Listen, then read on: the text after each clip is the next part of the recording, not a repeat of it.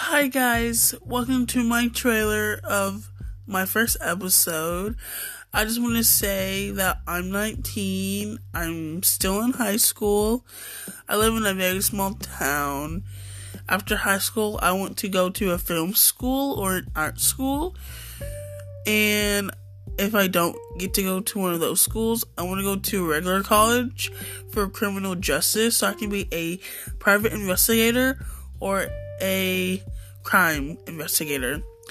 And most of this, you guys will experience what I've been through in my life and what I don't want to go through in my life. But everybody goes through something and it will be a difficult time, but we gotta find people who will help us through it. Bye, guys.